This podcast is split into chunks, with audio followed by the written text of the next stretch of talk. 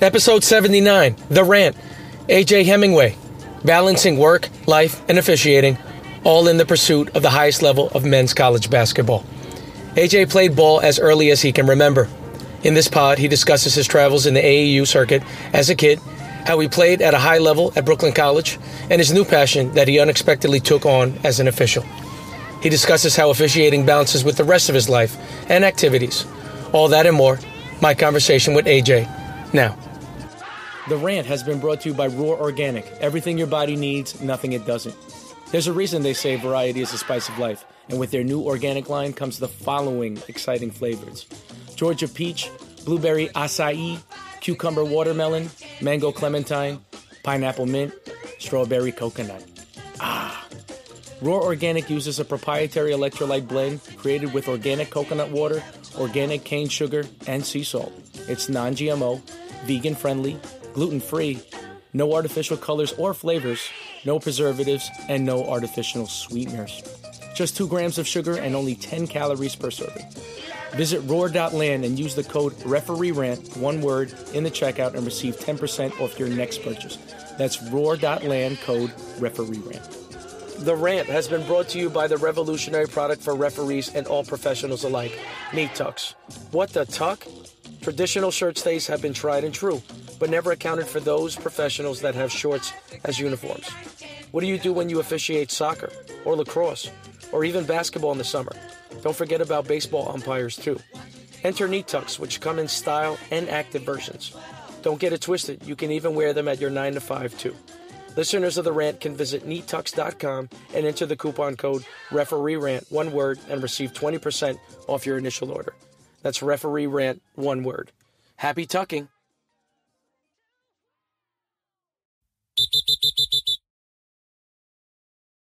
Welcome to another edition of The Rant. I'm your host, Ralph the Ref. I'm with a special guest at Brooklyn College, alumni, former basketball player for the Brooklyn Bulldogs, uh, Division II men's college official, and also NYC extraordinaire, PSAL, CHSAA, um, circuit in the summer, pro am, and all that. AJ Hemmingway, what's good, man? Wow, that was an amazing introduction there. So, you. I think I met you, I want to say three years ago at Island Garden. I'll never forget. We did a game. And what's interesting about that place is, and we talked about this before off air, is that, you know, when there's no games at all, there's always games happening at Island Garden. That's probably why me and you are on staff. And I remember it's always like a mixture of people that are really good Mm-hmm. and people that are just starting out. And it's really hard to get up for those games because it's, you know, always like 12 year old youth.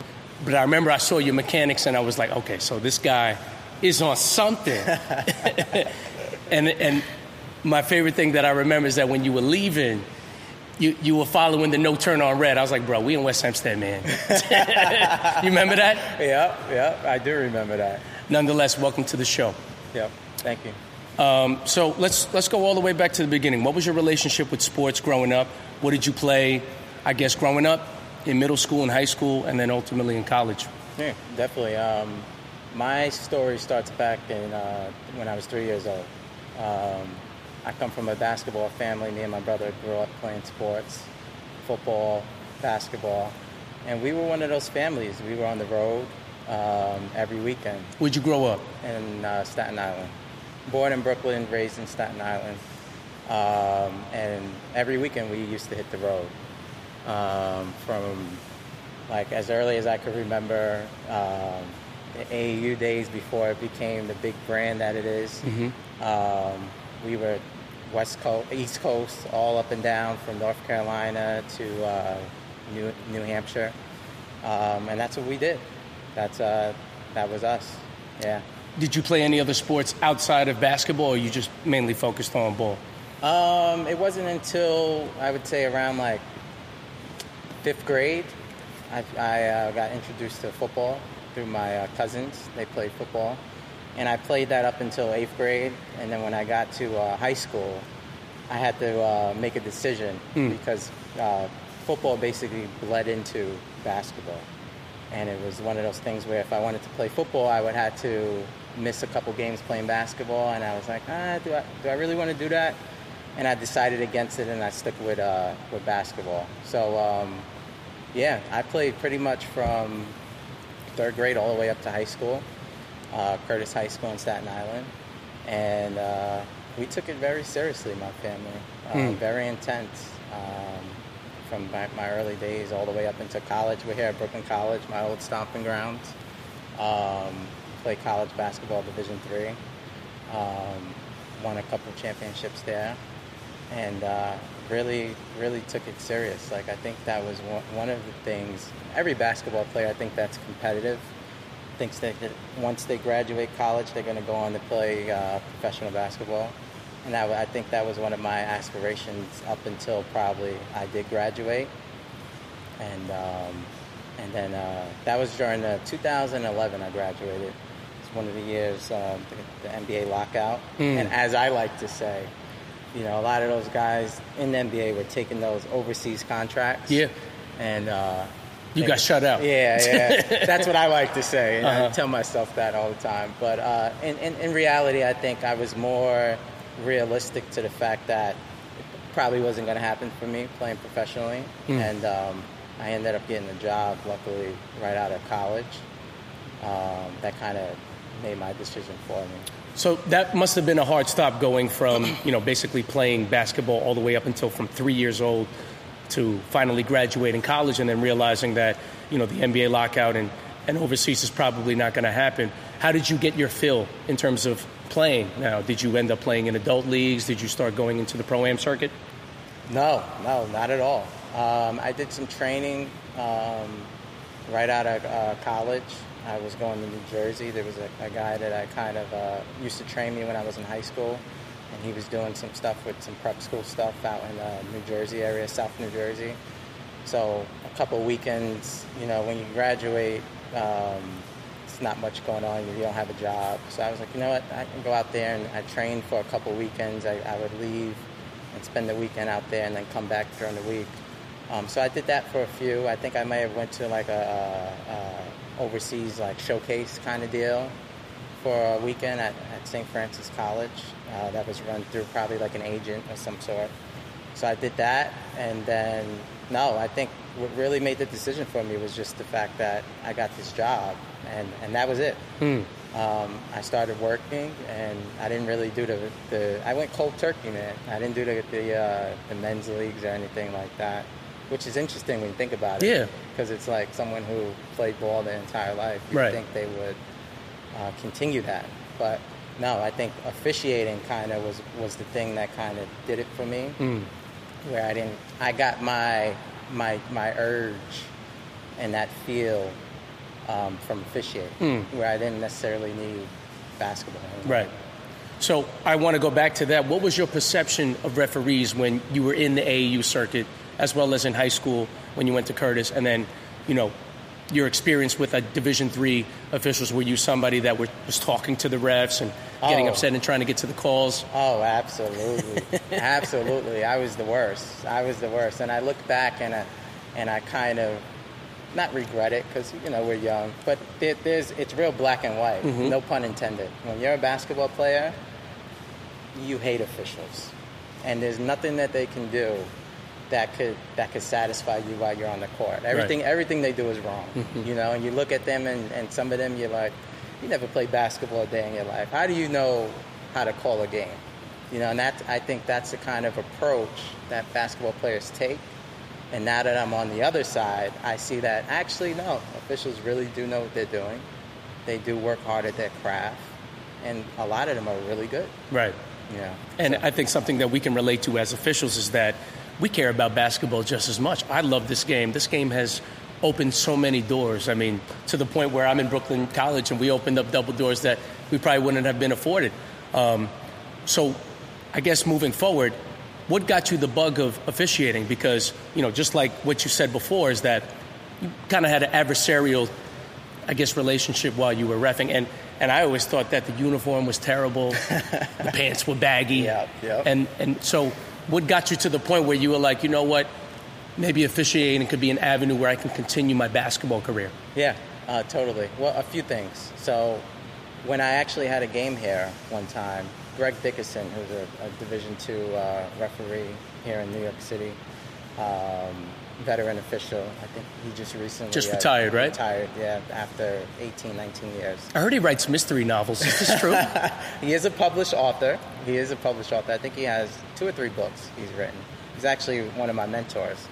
Um, so yeah, Greg Dickerson. I had a game, and we happened to cross paths before the game, and he and he pulled me to the side and he said, "Hey, man," because he he actually used to referee me back in CYO, uh, which is like a amateur Catholic youth organization for people that don't know. Um, and he said, "Hey, you ever thought about uh, officiating?" And when I tell you, I looked at him like if he was crazy. Like, yeah, because first of all, never like you're cool. yeah, You're cool for you, but I don't know about knowing everybody else. Uh, officiating, uh, no, thank you, sir. And uh, so we, we left it at that, and, and so that was number one. So actually, when I was in Brooklyn College, I needed uh, a couple credits uh, to uh, like it was like one of my last semesters, and I need to fill out my uh, uh, curriculum. Um, so I was like, you know what? Let me take officiating. So I took the officiating course, and I think that was my first introduction to like the rules side of it, and just learning learning that aspect of it. And then, you know, you used to have the class, and then you'd go out into intramurals, and they'll have you referee. So I did that for a semester, and I was like, oh, this is kind of cool. So I did that, and then, um, you know, once I graduated, it was done, and I was like, oh, what am I going to do? So I actually ha- I did play in, in one like men's league game. I went out and I bumped into Arnold Saunders, who's another veteran veteran referee in New York City, um, who's a still active referee. And I asked him, I said, "Hey man, I'm I'm kind of interested in this officiating thing. What can I do to like do this?" And he was like, he took my information. He's like, "I'll get back to you." I didn't hear from him the entire summer. So I'm like, oh, this guy forgot about me. I don't, I don't know what I'm going to do. Then he called me probably two weeks before the, um, the class, at the Brooklyn IAABO class was supposed to start. And he said, you know, here's, here's the information. Class is about to start up. It's like $150. He said, I know that sounds like a lot, but you'll make that back your first week of officiating. And at at the time, I'm like, ah, $150. I just got Another out of class. college. Yeah, yeah, yeah. It's like, I don't, do I got the money for this? Am I really going to invest in it? And I decided to invest in it, and um, I loved it. Um, that was, and then that was again another introduction into um, the actual rule side of it. And I was amazed by how much I didn't know Right. as a player. Um, just from like first touch, last touch, backcourt violation, um, a, a whole bunch of like nuances to the rules that you're like, wow. You're thinking to yourself when you were playing, you're like, wow, I was really criticizing this ref, and I didn't know what I was talking about. It's like you were atoning for your sins in real time, right? Yeah, seriously, seriously. Um, so yeah, that was that was kind of my introduction to officiating. Hmm. So, you know, I remember just going through the class for myself. I know you were in 37, right?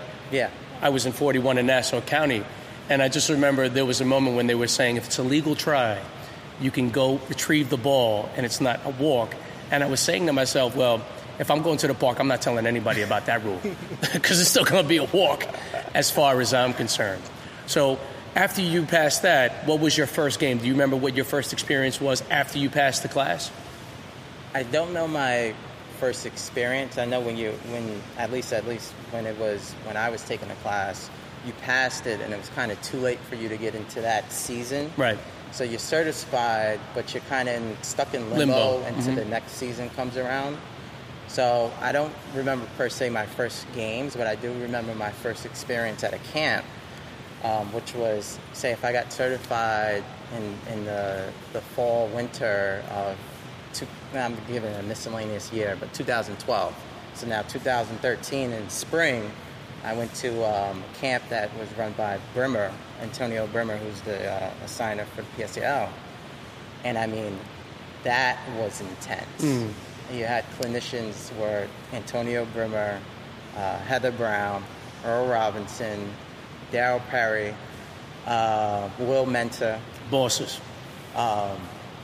and that was really when I was like, this is serious.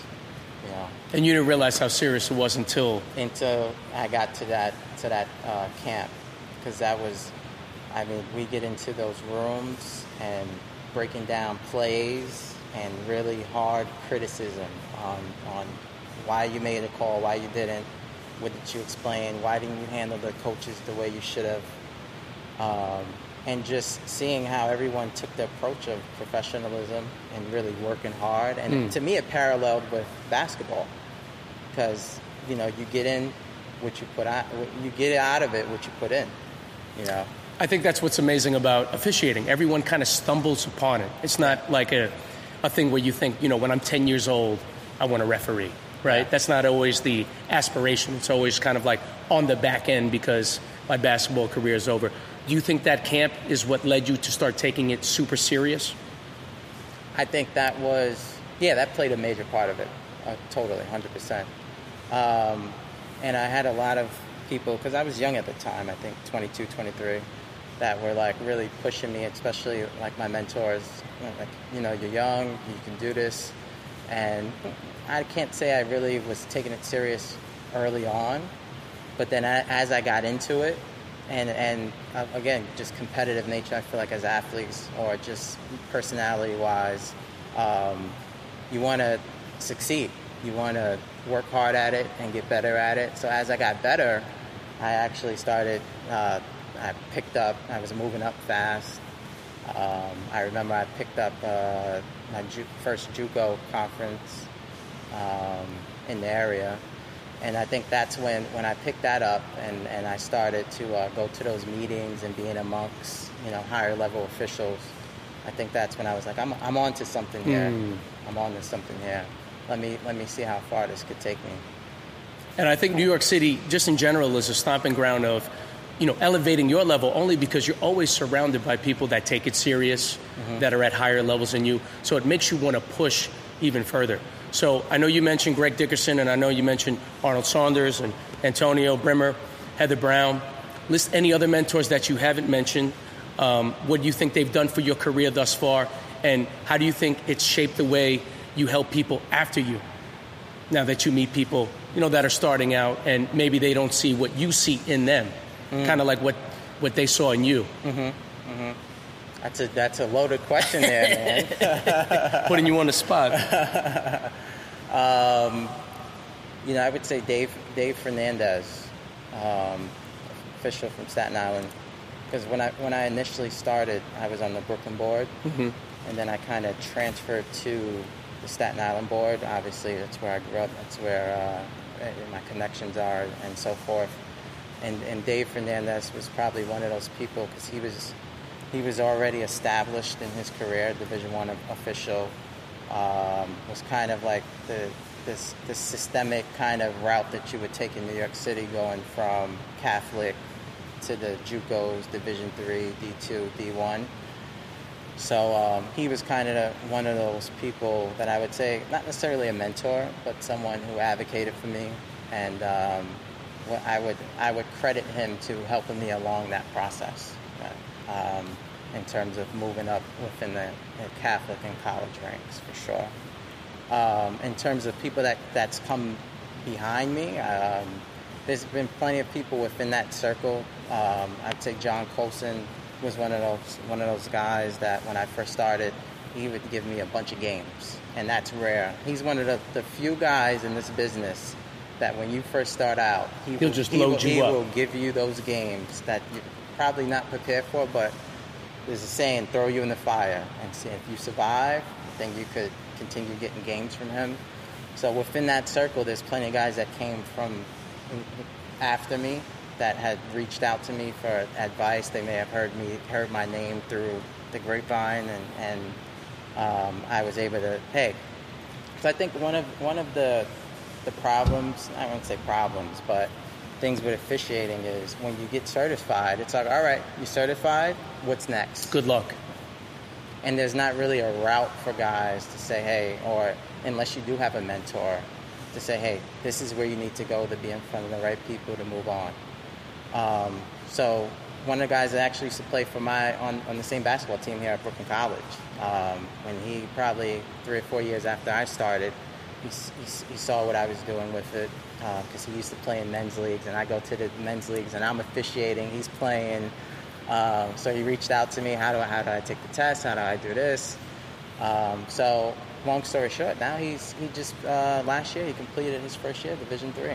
Wow. Yeah. And that just came from him calling me up, asking me about plays, what camp should I go to, you know, uh, where should I be working, those those kind of questions, and I was able to steer him in the, the right direction. Kind of like what Greg Dickerson, my mentor, told me: never hold information. You know, I'm telling you these things, and one day you're gonna pass it on to someone else, mm-hmm. and and that's the way this kind of officiating brotherhood should be. Yeah, and just like Greg Dickerson said, you're not going to be Greg Dickerson because right. at the end of the day, you can get that information as much as you want, but if you don't have, if you don't possess the ambition yourself and you don't have the proficiency within yourself, you can know all the information in the world, but you got to execute and perform at the moment. So no one's going to be better than you being you at that moment. So, you know, I always find it weird that there's always like two two schools of thought. There's the supportive group mm-hmm. that we're amongst, and then there's the territorial group, whereas like I can't replicate what you can do, mm-hmm. right? So just because I gave you the information doesn't mean that you're going to be able to apply. Exactly. You find that the same? Exactly. Totally agree. Um, so I know that you're deep into basketball. Would you ever consider officiating another sport, and if so, what would it be? Um, no, probably. only because I say that jokingly. Only not not to not that any other sport is not good or anything like that. But I got into it because of you know my love for the game, basketball, and it's it's a year round thing for me. Mm-hmm. You know, and I know a lot of other guys in my circle. It's a year year round officiating thing. So in terms of like scheduling wise, person personal life, I, I don't necessarily think I would have enough time to do something. But I mean, from what I'm hearing, lacrosse is pretty pretty good gig. Lacrosse is great. lacrosse is great. In fact, um, I don't even know if I've mentioned this on a pod, but I remember I, am also a baseball official, okay. and I remember it was like the top of the third, and there's a lacrosse field adjacent to the to left field. Mm-hmm. So I'm looking at the time, and I'm like, okay, the time is winding down, and it was like 1957, and they were warming up, top of the third, right? So now we're at like the bottom of the fifth, and they're ready at the fourth quarter with three minutes left. You know how sick to my stomach I was, thinking that I wish I wish today at least I was the lacrosse official at that thing. Uh-huh. Once the officials were done, they come to my field and they start waving at me, and I'm starting the top of the six, and I'm like, man, I got to make this switch. And everyone always tells me, man, you got to stick with something with a clock, but I don't know, for something inside of me, I enjoy baseball. Mm-hmm. So, you know, that's something that I like for myself. Um, but I wanted to go back. Summer 2019, it's winding down, it's almost Labor Day. Um, I know that some of the best ball is in New York City. We're talking Gersh Park, we're talking Rucker, we're talking West Fourth. I wanted to talk about just your experience was this summer doing summer ball in the pro am circuit and all the high school all around New York City. Yeah. What's your favorite moment so far? Um, I actually just wrapped up Gersh Park and did the uh, the semifinal playoff game, and um, that was pretty intense. And you you get into these uh, these venues, especially outdoor park venues. Gersh is one of those uh, outdoor parks that's very sanctioned.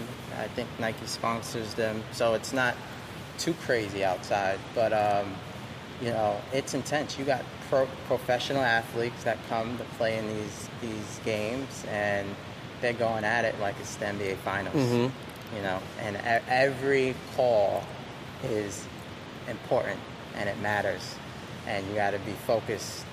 And um, it, it's tough. It's tough. So I would say that game I just had probably two weeks ago came down to the last possession. Um, so yeah, this summer I've been making my rounds around the, the Pro Am circuit, Gersh Park, uh, Pro City, um, main event in, in Brooklyn. Um, so it, has been fun. It's been fun. You have any more venues that you're going to probably get into before Labor Day, or no? No, I think it's, it's pretty uh, much winding yeah, down, right? Most of it's wrapped up so far. So right now it's kind of just winding down, getting ready for the season mentally, physically.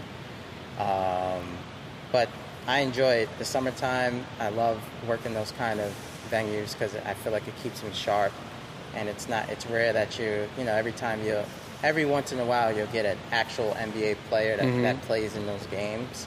And it's just, I mean, I feel like for any official, that's what you would want to do. Right. Is, is referee at the highest level with the with the, the best athletes in the world. Um, and New York City, thankfully, is, is one of those places where you can kind of get that kind of basketball. Yeah, we're, we're real lucky, man. Just, people just keep coming, and you know, I think pound for pound, this has probably been the best summer, just in terms of you know the whole New York versus New York. Uh, you know, they've been doing a great job too with social media and just getting everyone involved. I know. Um, the Greek Freak went to Lincoln Park like a, a month ago with the Coming to America and all that. Yeah. That was crazy. Yeah, yeah, That's yeah. crazy. And because I've been to that park just shooting hoops. Yeah. And then just to see how it just comes alive. And, you know, people in New York, they just have a special brand of just bringing it, Yeah. right? Um, Well, that, and- that New York New York versus New York tournament, um, I feel like they have three years in now. Yeah. And I, I feel like it's developed into something that's really organic, um, where you have these different parks competing against each other, the best high school talent in New York City. And um, I've done a, a couple games this year, New York versus New York, and um, I mean the atmosphere is, is, is amazing. You got these players again, top players in the city, D1 athletes, um, packed crowd, uh, cameras everywhere, and as an official, those are the kind of kind of games you want to officiate. You know, high level intensity, and it's time for you to perform and showcase. You know, everything, all the preparation that you put into it, you're able to showcase it on on a stage like that. Right. So, So I know even before the summer, you probably had a crop of camps that you went to. Just discuss your experience and what your mindset is when you attend these camps. I think a lot of people would want to know, especially when they're getting into it, um, what type of mindset would would you have as an already concurrent, uh, existing college official going into these these uh, camps? Yeah, camp situation's tough, you know, because uh, you get into, especially once you start going to Division One camps, um, where you're paying five hundred dollars. In, in my case, flying out to uh, Kansas City, Missouri, to try and pick up a contract, and you got a, a, a roster of seventy-five guys. Uh, maybe perhaps fifteen are already on staff. Um, the other rest are Division One officials already um, in other conferences, and everyone's in shape. Everyone's good. everyone's good. Everybody probably can already work that that conference.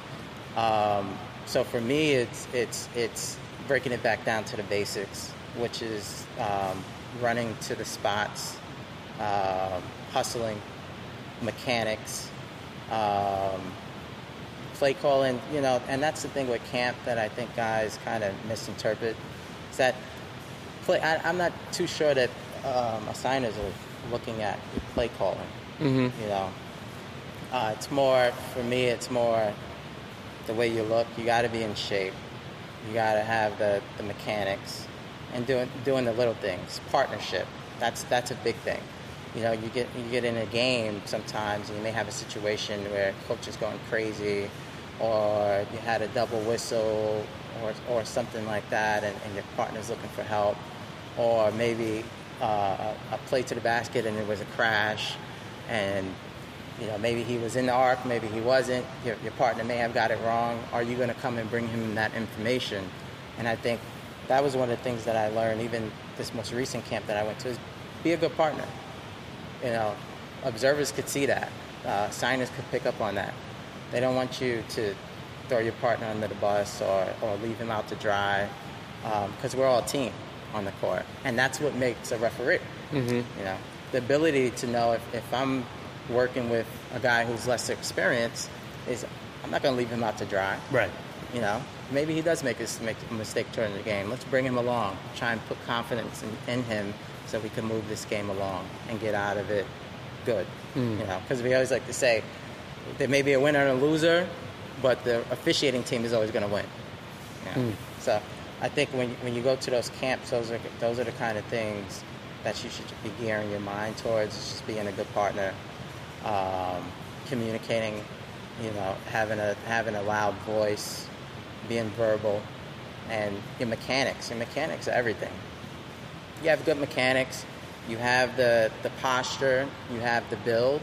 That's like ninety percent of the battle, honestly. Honestly. Walking in, that first impression when you walk into the room, when you first orientation for the camp, that's that's it. And then, who's this guy? Looks good. Mm. Where's he from? What court's he at at five o'clock? You go to his court. Look at mechanics. Mm. Looks good. He runs. Run into the table, reporting. That's that's ninety percent of the battle. And then probably for you, they when they go, look at that 10 second count. so, aside from all your blessings officiating, I know you have a demanding job in the media business Yes. on your normal nine to five. You got to be blessed because they allow you to go to Kansas City. They allow you to do all these games. So, you know, just talk about the, I guess, the balancing act that you have going from a nine to five and then to your five to nine, and what are the demands of that? It's interesting. Uh, I, I don't work a nine to five, um, and that's part of like my my media business. What, what I'm in is my schedule. I work nights, so I, I work overnights, midnight to eight, and that kind of allows me to officiate those games that I do um, on a year-to-year basis. Um, but it's challenging. It's challenging. That's an opposite shift. Um, and in terms of sleep, I, you know, during the season, I may get home at say 11, 10, 11, sleep for a couple hours. Then if I have a say a seven o'clock game and I have to travel, I have to be up as early as two or three to make the games. And um, it's tough. And I don't think we speak enough about, as a whole, about just the professionalism aspect of officiating off the court, where it comes to scheduling, making sure your, your dates are blocked out, um, packing your clothes the day before to make sure you, you have everything you need.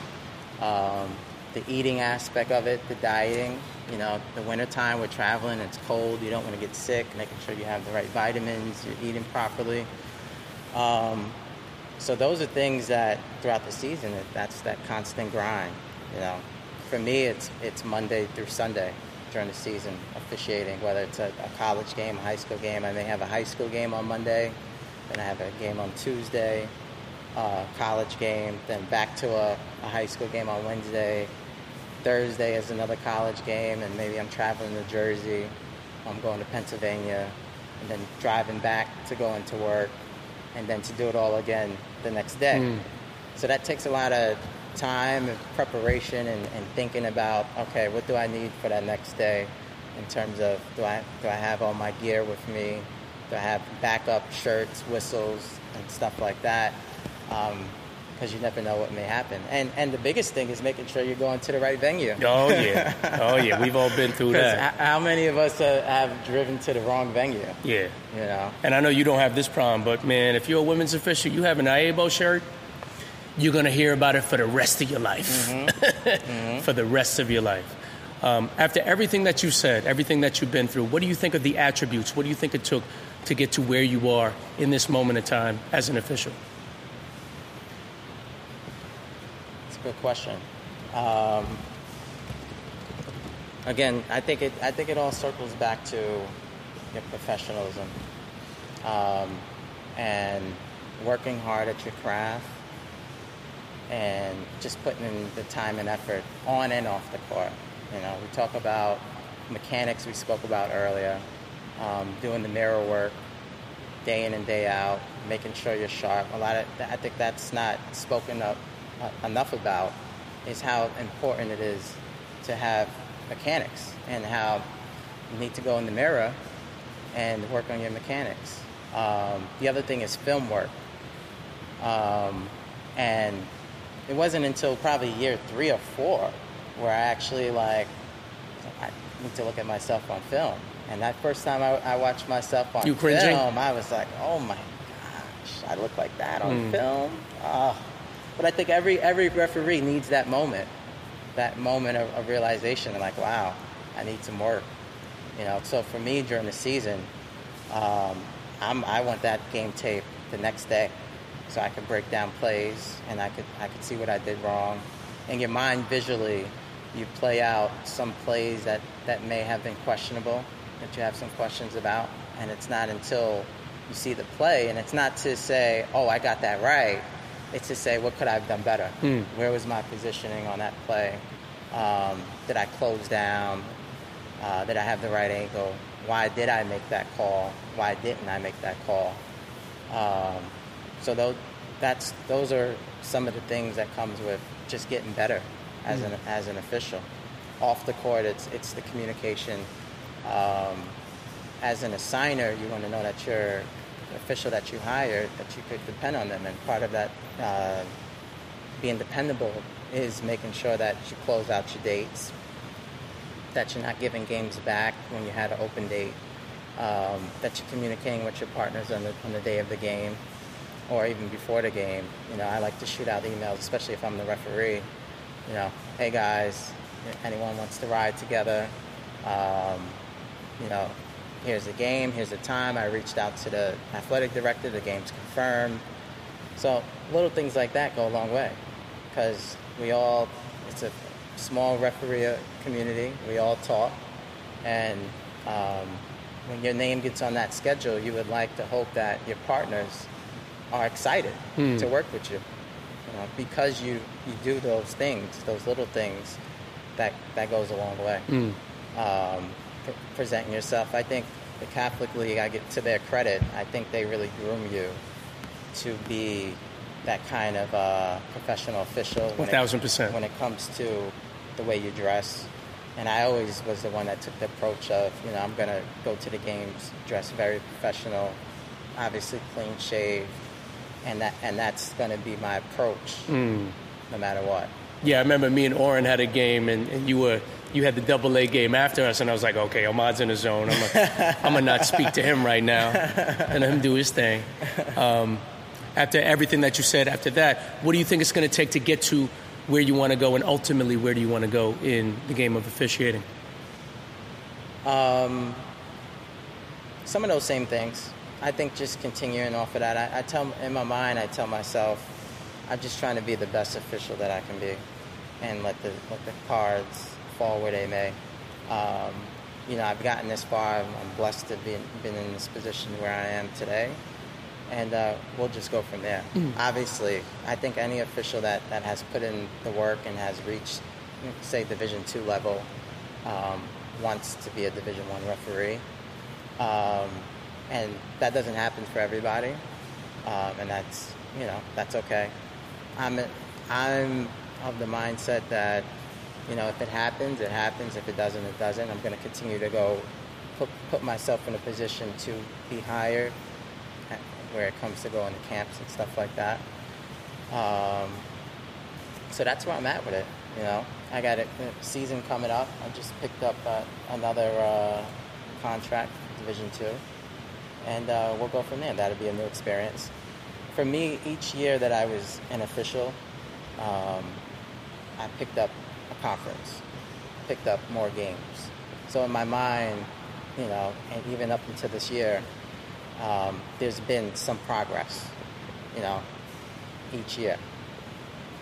So the moment it stops being progress, then I probably tell myself, all right, I've hit a ceiling.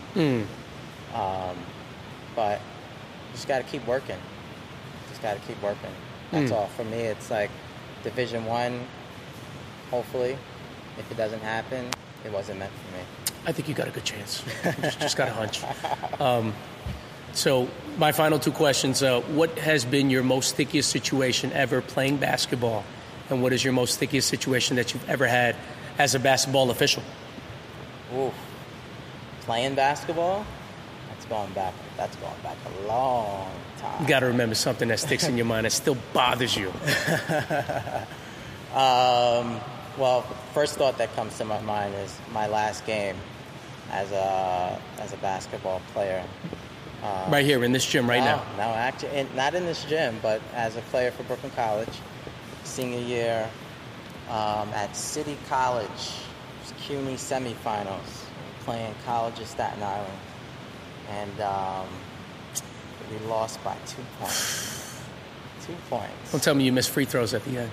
No, but we were up. We were up 15 points. Hurtful. With five minutes left in the second half.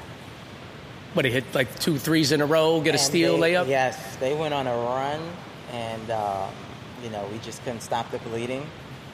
They came back. I believe they forced it to overtime, and uh, we ended up on the short end of the stick. Damn. And CSI went on to win the championship too. And it hurt because obviously we obviously one it's my last year, and that was my last game playing officially. Um, but also we had just came off a, a back-to-back championship, so it was Mm. kind of like going for that third, going for that third, and that that one hurt. That's why it says 2010 and then 2016, right? There's There- a, yeah, there's a there's a gap there. Yeah. and what has been your stickiest situation that you've ever had as an official? Um, I've had a, I've had a few, as we all have. Um, I could, I could remember as early as my first year. Um, we had a, uh, I did, I was fortunate enough my first year to do the PSAL JV championship, um, and that was a tough game. That was a tough game. You had Jefferson High School, one of the top schools in Brooklyn, public school, and uh, Cardozo top school in Queens, PSAL, at Cardozo. Um, and a lot of those kids, it's funny because they were freshmen at the time, like uh, Shamorie Ponds, Hmm. who's now an NBA player. He was a freshman that year, and I, I watched those kids. As, as my officiating career developed, they developed as players, so it's kind of like nostalgic to see like a, a Ponds now in the NBA and knowing that when I first started, he was a freshman in, in And he was still a stud. And a stud. So yeah, so that was a game where first year official, fortunate enough to do a, a championship game, and perhaps I wasn't as ready as I thought I was because that, that that was a high intensity game, a lot of fouls, a lot of game management situations with coaches. You know, the crowd is intense, and I remember fourth quarter. Um, Jefferson Cardozo kid had the had the had the ball. Um, he's dribbling. Has to go the length of the court. It's probably like less than a minute left. Two point game. So he's dribbling. Jefferson kid's on him. May have fouled him. I let the play go, thinking that he was going to be able to play through it. Kind of bounces it off his leg. It goes out of bounds. Jefferson ball. The coach for Cardozo lost his mind. It wasn't Naclerio. No, but he was on the bench. He was sure sitting he on the bench. But the, the coach lost his mind, and at that point, I froze Hmm. because I know the kid got fouled. I didn't call it because I thought that he was going to play through to it. Right. You know, so it's kind of one of those rhythm, speed, balance plays where we talk about sometimes that could bite you, where you allow the play to play through, and uh, you know these are JV kids. They're not, they they can't play through certain contacts. So that was a learning process for me, where especially at that point in the game, just call the fouls. Fouls call themselves at that point. You're not going to get in trouble for blowing it. You're going to get in trouble for not blowing it. In which, in this case, he ended up dribbling it, went out of bounds, and now we have a situation where the kid get, did get fouled, and now we're giving the possession to the other team. Coach lost his mind. My partner came from the opposite end of the court. Technical foul. Ugh. So that was probably, you know, so now we shoot two free throws, they get the ball back, game's pretty much over at that point. So for me, that was the biggest learning situation, stickiest situation, I think, to date, because that kind of set the tone for my next years of officiating and, and learning from that moment was big for me. I mean, I went home, I was crushed. I was crushed. So it's like, you know, I could have did that differently. Mm. If only I had that whistle, the game would have probably played out a bit differently. And, and that technical foul definitely doesn't happen, you know. So, I wonder what a, a young AJ would have done if he was uh, that Cardozo player and a hit off the leg. probably would have got tossed. No. Final question that I had for you What is the best moment that you've ever had as a player? And what has been your best moment thus far in your basketball officiating career? As a player, I would say definitely that first championship we won at, at Brooklyn College.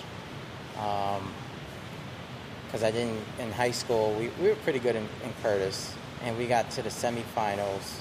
Um, PSAL actually we lost to I believe Lance Stephenson's team, Lincoln.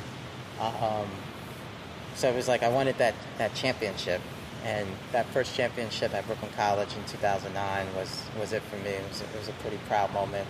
It's the first time we won a championship at Brooklyn College in over 20 years. So that first one was probably the, the biggest moment of my career as a, a player, definitely for sure. Now, on, on the officiating side, I was fortunate enough last year, um, I was able to work the um, training camp for the Knicks. So what we did was a, a group of us, um, we'd go to their training camp upstate in uh, Westchester, I believe. Um, so we worked Monday through Friday, the camp, and they would just we worked their scrimmages and stuff like that, which was cool. And then on Saturday they had an inter squad scrimmage at Madison Square Garden. So I didn't think it was going to be much. You know, it's Knicks, yeah, it's fun riffing the Knicks, but you're thinking inter squad scrimmage. We've been working with them the entire week, scrimmages and stuff like that. So we show up to the garden, and we, we, you know, we suit up, we go out there, and I mean, it's a packed house. Like At the a- Garden? At the Garden, MSG. Like it's like a real game, and I was shocked. I mean, there's a lot of clearly a lot of like deeply invested New York Knicks fans in, in New York City because that that place was rocking and rolling. And I, I, for me, that was probably my biggest moment, even though it wasn't a, a real game just to be able to officiate NBA players at that level, and they took it serious. They were playing like like, like they wanted to win these. And they were getting at you uh, yeah, as if. yeah, yeah, yeah, questioning calls. Ref, I'm getting, he's holding me and, and asking questions and and stuff like that, and we had to referee it like it was a real game, and it, had every all the elements of an NBA game that you could imagine. Mm. Um, so for me, that, that probably was the highlight of my officiating career to this point. That's really cool, man. That concludes the pod. Um, AJ, I appreciate you even more now that I know that your circadian rhythms are all messed up because of your overnight service. Um, is there any final words that you want to say before we part ways? No, uh, just thank you. Appreciate you for having me and reaching out, and um, we'll be in touch. Yeah, man. And hopefully we can get some double A smoke in the Catholic League together very soon before we both start flying. For sure. For AJ Hemmingway, this is Ralph the Ref. This is The Rant. We're at Brooklyn College. I'll see you later. Peace.